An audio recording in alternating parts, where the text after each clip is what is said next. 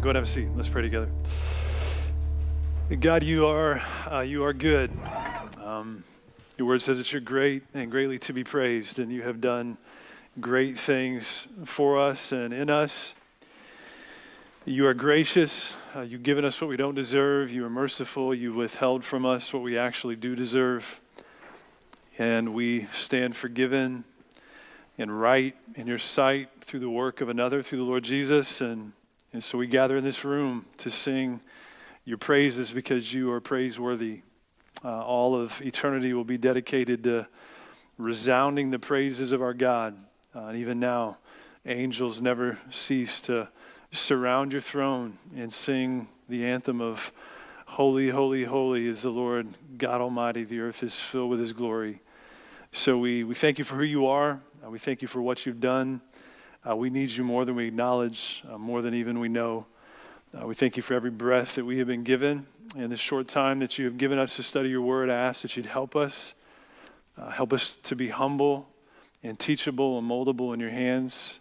I pray that we'd be hungry as well uh, for what you want to give us through your word today, and that we'd be eager to apply it to our lives. Um, Spirit of God, I pray for your help uh, in my own heart as I preach. And as we look this morning at a little bit of a glimpse of how the church early on was persecuted and met resistance, um, Lord, we want to be reminded of those our brothers and sisters around the world who are in chains and who are facing persecution even right now, who are unable to gather to worship with your people, who don't have Bibles at hand, um, who have to read their Bibles in secret. And we pray that you'd strengthen them uh, in their faith the resolve to want to please you and to proclaim you in places where even it's difficult or even illegal. Uh, we love you. We're thankful to be together this morning. Would you encourage us now as we, uh, as we see great things from your word? In Jesus' name, amen. Amen. Well, good to see everybody. Good morning. Hope you're doing well. My name is Matt Moorhead. I'm one of the pastors here. You can grab your Bibles and open to the book of Acts. You're welcome to use a Pew Bible in front of you. I don't know what page it is, so sorry. Uh, if any of you haven't been with us, we, are, uh, we just started a journey through the book of Acts. We've got some Acts journals actually out in the foyer. If you want to grab one, they're bound copies of the book of Acts that you can use to take notes in personal study and even when you come here. But we have some extras that are still out in the foyer, but please grab one of those. And excited to be with you this morning. And um, we have now journeyed through several weeks of the book of Acts. We're going to be in chapter 4. The beginning of chapter 4 will be in verses 1 through 22. And as you might have uh, heard just by way of just even my prayer, some of what we're going to see this morning is, is the way in which resistance and persecution be- begins to come upon the early church. And throughout history, um, the road of the, the kingdom and the gospel going forward has been paved by the, by the blood and sacrifice of many countless believers who've been faithful to the call to preach Christ and have suffered as a result of that. And even today, um, and we're kind of blind to this because of the nature of where we live. There are many across the world who are undergoing persecution and difficulties simply because they proclaim the name of Jesus. And so we're going to see a glimpse of that this morning. And I pray to some degree it would kind of rattle us a little bit to, to wake up from what can be a, a climate in our country where we can, we can be given to slumber because, quite honestly, we don't understand what persecution is like. And that's to our detriment in some ways because we don't feel the squeeze and the need to exercise faith uh, as, as much as maybe times where we're, we're facing resistance and persecution. But what we've seen so far in the book of Acts, Acts is really the story of the, the beginning of the church and the way the gospel goes forward to the nations. And we saw the kind of mission statement in Acts chapter 1, verse 8, uh, where Jesus says, You're going to be my witnesses uh, here, there, and everywhere Jerusalem, Judea, and Samaria, to the, to the ends of the earth. And I'm going to give you power to do that. And what happens later is we see the, the Holy Spirit come upon God's people at Pentecost, and they begin to speak in languages that aren't, aren't their own. And, and Peter preaches for the first time. This man who used to be a coward now is courageous. He steps forward and preaches. Thousands of people respond in faith and believe, and you have the first church, the first megachurch, you might say, right in the heart of Jerusalem. And then we saw in chapter two as well the, the nature of how they gathered, that they were together, they were devoted to particular things like prayer, to God's word, the apostles' teaching, to fellowship, to the breaking of bread, to, to prayer. And they were together, they had union with Christ and with one another. It was a deep and sweet fellowship that they enjoyed, right? Then, chapter three, last week, Pastor Jason preached on a miracle that happened at the hands of Peter and John. So they were going to the temple to, to pray, and there was a man who begged for money And they're like, We don't have any money, but we have Jesus, and in his name, stand up and walk. And this guy goes from lame to leaping in a second in Jesus' name. And that's where we're going to find ourselves. So this section is kind of colored by the miracle that just happened at the hands of Peter and John, but through the name of Jesus, which they were very particular to point people to. But let's go ahead and, and read uh, in verse 1 in chapter 4. We'll read the first four verses to start. This is God's word in Acts chapter 4. As they were speaking to the people, the priests and the captain of the temple and the Sadducees came upon them, greatly annoyed because they were teaching the people and proclaiming in Jesus the resurrection from the dead. And they arrested them and put them in custody until the next day, for it was already evening. But many of those who had heard the word believed, and the number of men came to about 5,000. So, what we have here is Peter and John seem to, to linger. They continue to, to preach and teach on the heels of this miracle. What we saw in chapter 3 is this guy who was healed was kind of holding on to them. He's been healed now, and everybody's standing around, and Peter turns and preaches Christ to the masses. He, he preaches to the curiosity and confusion. Like, this is what's happened. Jesus Christ has healed this man that you see now among you as well. And we'll see a similar kind of tone from him today as we look through this section. So, but as a result of their preaching, this kind of religious squad comes upon them. The picture is they kind of suddenly grab them. They come upon them and they take them away because they were annoyed. They were agitated at the message. So, this kind of multi formed religious group the priest, the captain of the temple, which is kind of like the temple police, and the captain of that police force in the temple, and then the, the Sadducees, which were kind of a aristocratic, kind of wealthy group that was a combination of political and religious coloring. And they all come at Peter and John. Like, we don't want you speaking in Jesus' name. And they're agitated particularly by the preaching of the resurrection from the dead, because the Sadducees didn't, actually didn't believe in miracles. They didn't believe in the resurrection, so they were particularly uncomfortable with that message. But also, you can understand that because this same group was largely responsible for killing Jesus, they'd be really uncomfortable with the notion that Jesus was now alive from the dead. And we're going to get into that through this text as well. And it's really notable how Peter focuses on the resurrection of Jesus and proclaiming in Jesus the resurrection from the dead. So they came upon him suddenly. They throw him in jail. And so you can think of it this way is they put him in chains for the night because apparently it was later in the day. They throw him in jail. They're in chains. But here's a sweet picture is that the word of God isn't imprisoned. Because what happens is that Peter and John go, they're preaching, the word is going forth. They're captive now. They go into prison. I don't know if you saw what happened, but because the word went out, thousands more people believed. And it kind of rings of a section in 2 Timothy where, where Paul is actually in prison at the end of his life. He talks about how he's a prisoner in chains. When he makes this statement, he's like, I'm in chains, but the word of God isn't in chains. So you might have a witness that's captivated in or captive in prison, but the word of God is never in chains. Like it will do its work. And so the word of God has been preached, people have believed, and now the church has swollen to some 5,000 men, even, not to even count women and children. So the church is growing. God's word, word is going forward with power. It's being preached with boldness. People are coming to faith. It's a wonderful picture. But in the midst of it, there's some difficulty, obviously, for these two men. But the church in Jerusalem continues to grow. And among many things that Jesus promised to his people, this is not necessarily a promise that we like to meditate on, but I think we have to remember. Otherwise, whatever persecution we might face might catch us by surprise or even squelch our faith. Because the promise that Jesus gave is that we were going to suffer, that there was going to be persecution for his people. And quite honestly, I think in this season, as Americans, for the church, persecution because of our faith might be closer than it ever has been in many ways. But Jesus said it this way. I'll, I'll, reference just a couple quick sections. There's a whole lot that could be said here. John 15, 20, he says, Remember the word that I said to you.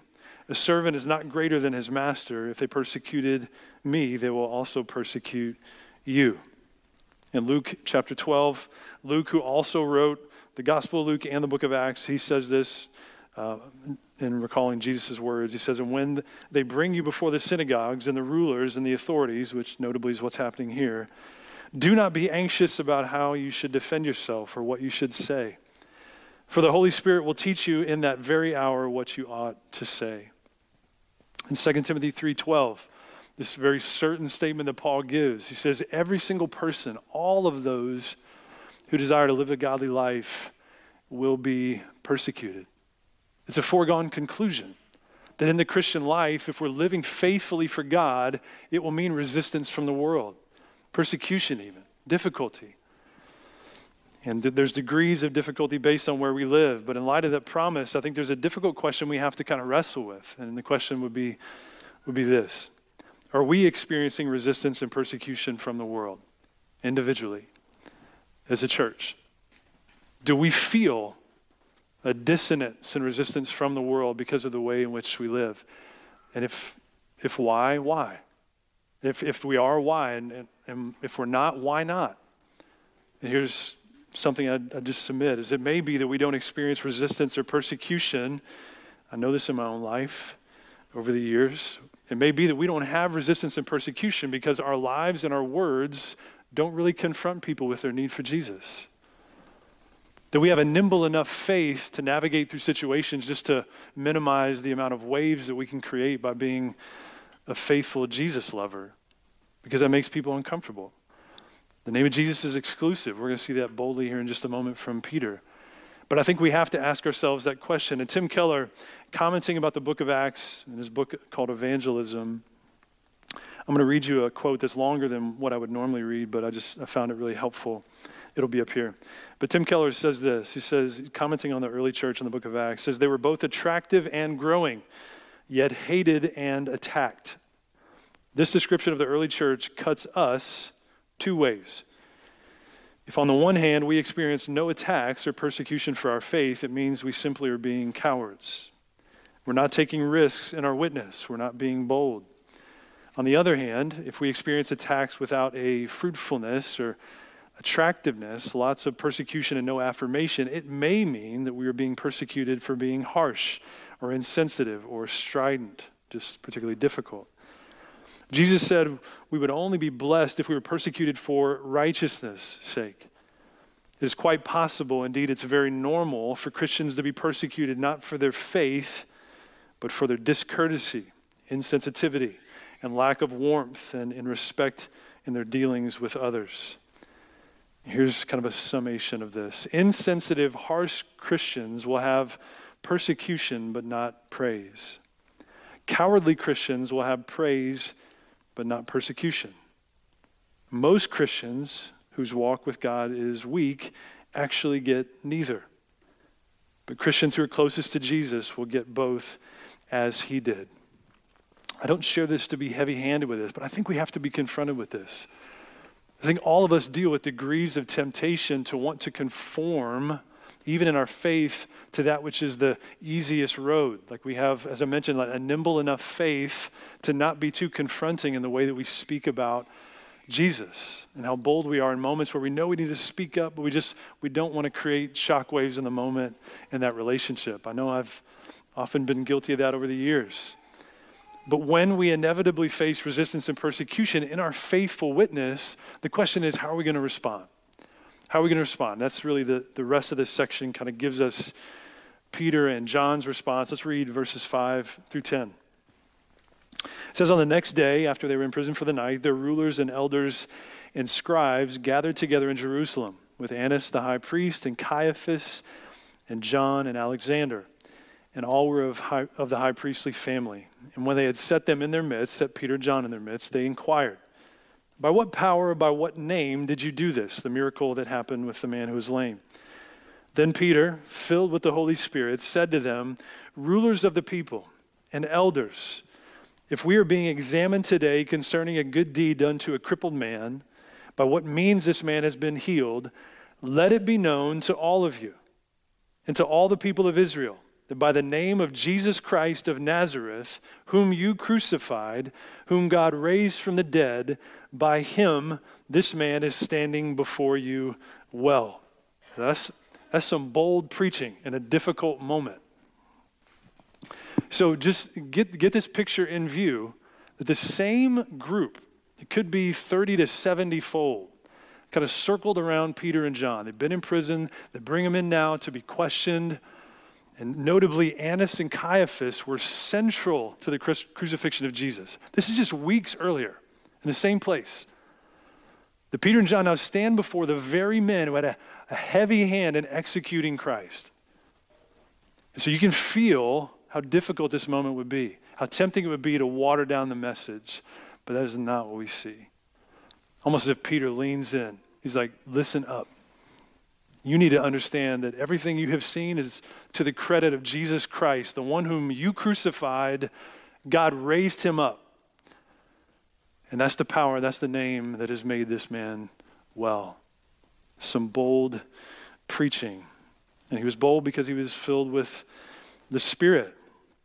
You see that stated outright. When Peter stood up, he was filled with the Spirit and he preached Christ. And we see the Spirit come upon God's people earlier in the book of Acts to fill them. This is a particular moment where God's Spirit fills Peter for a particular task of speaking boldly about Christ. And he gives Jesus away.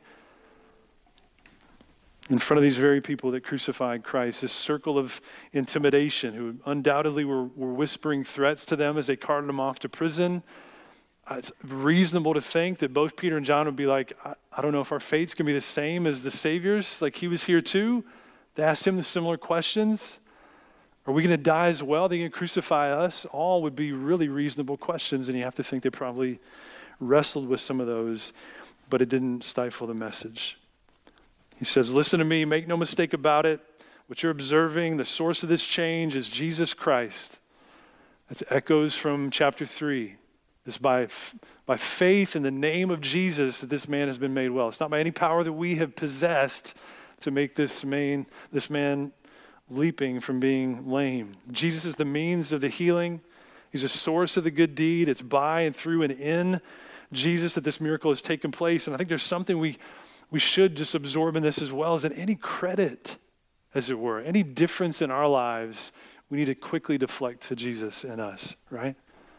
It's only by the grace of God that we are what we are. It's only by the grace of God that we're any different from the world. It's only by His grace that we have been saved and changed, and, and by degrees are being transformed even now into the image of Jesus. It's all due to Him. And Peter goes on to, to develop a picture of the cornerstone. Read there with me in verse 11. He says at the end of verse 10 By Him this man is standing before you well, by Jesus. This Jesus is the stone that was rejected by you, the builders, which has become the cornerstone. And there's salvation in no one else, for there is no other name under heaven given among men by which we must be saved. So Peter grabs this picture from Psalm 118, which is an Old Testament passage, like a messianic psalm that looked forward to this unique Messiah that would come, that would be the way in which God would build his temple. And now, kind of the new temple, his people. Jesus is the one that it's built upon. He's the chief cornerstone. And you can see Peter looking at these men, these religious leaders. He's like, You rejected the stone. You, the builders, have rejected the very stone that the work of God is supposed to be built upon. You crucified him, but God raised him up. I don't know about you, but I, I enjoyed playing with Legos when I was growing up. And my kids Thankfully, played with Legos as well. But if you don't build with Legos, they're nothing but a severe hazard in the house. Some of you have stepped on a Lego before, you know what I'm talking about. But if you don't build with them, they're just dangerous for you. And that's really what Peter's saying. It's like if, if you don't build your life upon Jesus, he's going to be the largest stumbling block you could ever imagine. He is the only way for salvation. If you try to pave some other path, Jesus is only going to cause you to stumble because he's the chief cornerstone. You either build your life upon him or he will be to you a stumbling block. And there's, there's exclusivity in the name of Jesus. You'll either accept him as Savior and submit to him as King, or you reject him. There's no middle ground. You're either for him or you're against him. You either build your life upon him or you stumble over him. And essential to what Peter is saying the exclusivity of Jesus, the chief cornerstone. There's one door, there's one way, there's one truth, there's one life, one bread of life. only one way by which men can be saved. There's salvation in no one else, for there is no other name under heaven given among men by which we must be saved. Let's continue to read in verse 13. It says, Now when they saw the boldness of Peter, so Peter just got done speaking, everything we just saw, their response, they saw the boldness of Peter and John and perceived that they were uneducated common men, and they were astonished. And they recognized that they had been with Jesus. But seeing the man who was healed standing beside them, they had nothing to say in opposition. But when they had commanded them to leave the council, they conferred with one another, saying, What shall we do with these men? For that a notable sign has been performed through them is evident to all the inhabitants of Jerusalem, and we cannot deny it. But in order that, that, it, that it may spread no further among the people, let us warn them to speak no more to anyone in this name, the name of Jesus. So they called them and charged them not to speak or teach at all in the name of Jesus. But Peter and John answered them, Whether it's right in the sight of God to listen to you rather than to God, you must judge, for we cannot but speak of what we have seen and heard. And when they had further threatened them, they let them go, finding no way to punish them because of the people. For all were praising God for what had happened. For the man on whom this sign of healing was performed was more than 40 years old. So, what we've seen so far in multiple places that the, the work of the Spirit of God, when it's genuine and real from the hand of God, is amazing to believers and non believers. We've seen that word used in different ways. So in chapter 2 at Pentecost, that when people saw that these simple Galileans who aren't educated were speaking in languages they, that weren't theirs, it says that they were amazed and astonished that all these Galileans were speaking this way. After the healing in chapter 3, they were filled with wonder and amazement. After seeing the conversion or miracle of this man, and hearing Peter, they were astonished. And Charles Spurgeon put it this way He says, Converts shut the mouths of adversaries. Here's what that means is when you see legitimate change in a person's life, conversion in the truest sense, a movement from death to life, from darkness to light, it shuts the mouths of those who are in opposition. Because much like these religious leaders, they, they couldn't say a word because the fact that there was a legitimate miracle that had taken place, they couldn't argue with all they could do was just try to silence those who would speak of it. And notably, what they, I don't know if you saw this, if you, if you, if you camp there just for a second, you realize that what Peter talked about is you crucified Jesus, God raised him from the dead, but note how they don't respond. They didn't say anything about the resurrection of Jesus. They didn't try to refute the fact that Jesus was alive. And remember, we're just some 50 to 100 days beyond the crucifixion of Jesus. If Jesus was still in the tomb, it would have been easy enough to walk down and say, Well, here he is. Stop talking about Jesus being alive. He's right here in the tomb. But that's not what they did. Instead, they just tried to shut him up. And that should give us confidence in faith, just like it gave them. Because the, the resurrection of Jesus is a historical, reliable fact, and it's the anchor of our faith. Paul himself said it. If Jesus isn't alive, then our faith is in vain. But if he is alive, it changes everything for everyone because everyone has to answer to the empty tomb. But they don't try to refute the resurrection of Jesus. And in fact, the silence is really helpful because we talked about earlier on, even secular scholars believe that Luke was a, a historian of the first rank as he wrote this particular book in history. Also, there's, there's a silent kind of miracle taking place in the heart of someone who was likely in the room with Peter and John. Because I don't know if you noticed, there's a, there's a part of the story that Luke develops where Peter and John were actually sent away. And Luke tells us of basically kind of, kind of a closed meeting that was taking place among these religious authorities. So some have asked, like, oh, how in the world did he know what was said? Well, there's likely one person in that room that would have told Luke, and it was Paul. Saul of Tarsus, who comes to faith later in the book of Acts, was part of the Sanhedrin. It's likely he would have been right there listening to Peter and John's. What a, what a picture. Like Peter and Paul are going to meet later on, and Paul's going to go on to be arguably the greatest Christian of all time, right? Writing 13 letters in the New Testament. And he was right there, hearing Peter and John talk about Jesus and him being alive from the dead. I think there's encouragement in that for us because we never know. We never fully know. We just let Jesus out. Like let the word of God out. Let it do its work. Because we can be paralyzed by like, I don't know if I said it right enough and I don't see any immediate fruit. I'm not sure if this is being fruitful. We all struggle with that, but just speak about Christ. And it might be that a Paul comes alive months, years later to be a force for the kingdom of God. Like, what a sweet picture that is. But it's silent even in the story. But the boldness of Peter and John was amazing because they were uneducated and common men.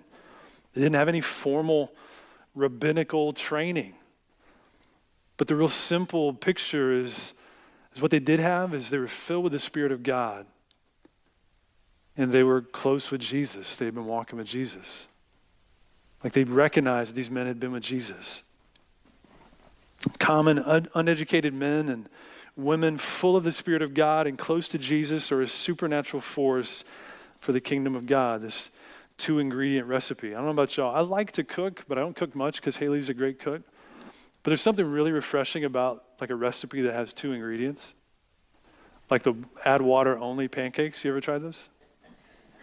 They're not great, but they are really simple. So you take the powder, you just add water, and then you have a meal. Like you just, you don't have to do much, right? You just cook them. But in this picture as well, there's a real simple two ingredient picture of Peter and John. That they were filled with the Spirit and they were, they were close to Jesus. As a result, they stood in the midst of an intimidating circle of religious leaders who wanted nothing but to condemn and silence them, and they spoke boldly about the resurrection of Jesus. And the same is true for us. Being full of the Spirit and close to Jesus provides confidence. Jesus is alive. The one whom they crucified, God raised from the dead. And I love this picture in 2 Timothy. It's Paul's last letter. He's about to die in Rome. And he writes a letter to his protege, Timothy. And one of the, the things he does in several ways early on in the book is he just kind of takes Timothy back to the fundamentals. He's like, hey, stir up the gift within you that came to you through the laying on of hands. And it's like, be faithful to, to suffer for the gospel. But he says this as well, which is like the fundamentals of the fundamentals. He says, remember Jesus Christ risen from the dead. Timothy's a pastor. Some think he was on the ropes and maybe experiencing difficulty in ministry, but despite that, he was a, a trained pastor, shepherding people.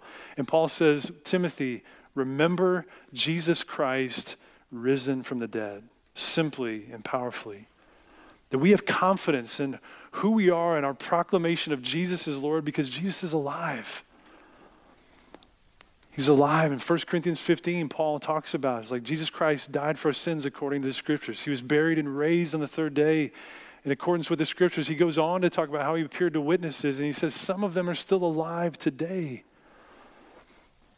That the resurrection is a reliable historical fact that should give us confidence in the faith that we proclaim, the Jesus that we point people to, that ultimately gives us courage.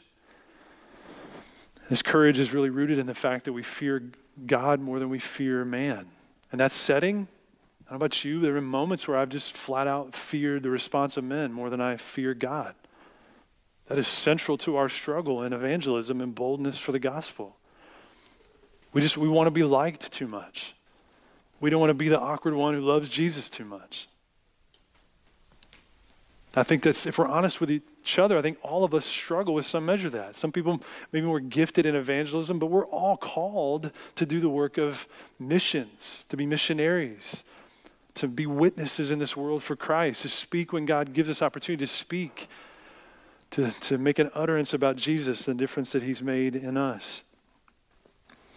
And your testimony is a little bit like the presence of this man, like in the midst of Jerusalem. Everybody saw it. They're like, we can't refute it. This guy's walking around, he's praising God. Everybody's praising God for this miracle. But every single one of us, like if you're a Christian in this room, you are a walking miracle. In a sense, nobody can refute. I know my own life, the fact I'm preaching up here, the fact that I'm in any way leaning toward following God is a supernatural miracle of God. And you know, theologically, when you look at God's word, like Every Christian has been transferred from darkness to light, from death to life. Used to be a rebel and now is a child of God. That is a miracle. There's a way in which our lives are like living testimonies to the supernatural work of God, much like this guy who went from lame to leaping after 40 years. But just don't discount the, the nature of God's work in your life, particularly to those who saw you before, who witnessed your life before when you were lame. now you're praising God. And so I think we can be guilty of absorbing the credit almost for things that people see in us. The way we love each other, the way we work hard at work, the positivity or joy that we have in the midst of others, or faithfulness to our spouse, or whatever. But deflect the credit to Jesus. It's through his name. The power and name that all that work was done in was the name of Jesus. But our fear of man often can keep us from being faithful to God.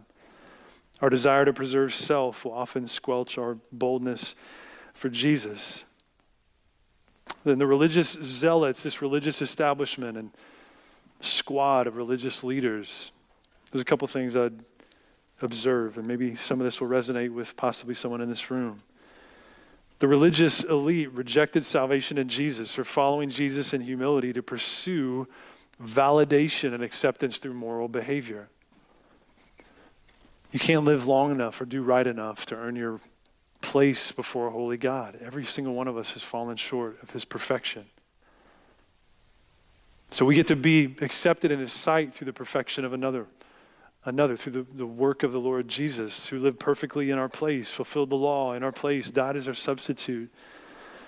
But religious zealots in all of us reject the posture of subject to maintain social position or perception.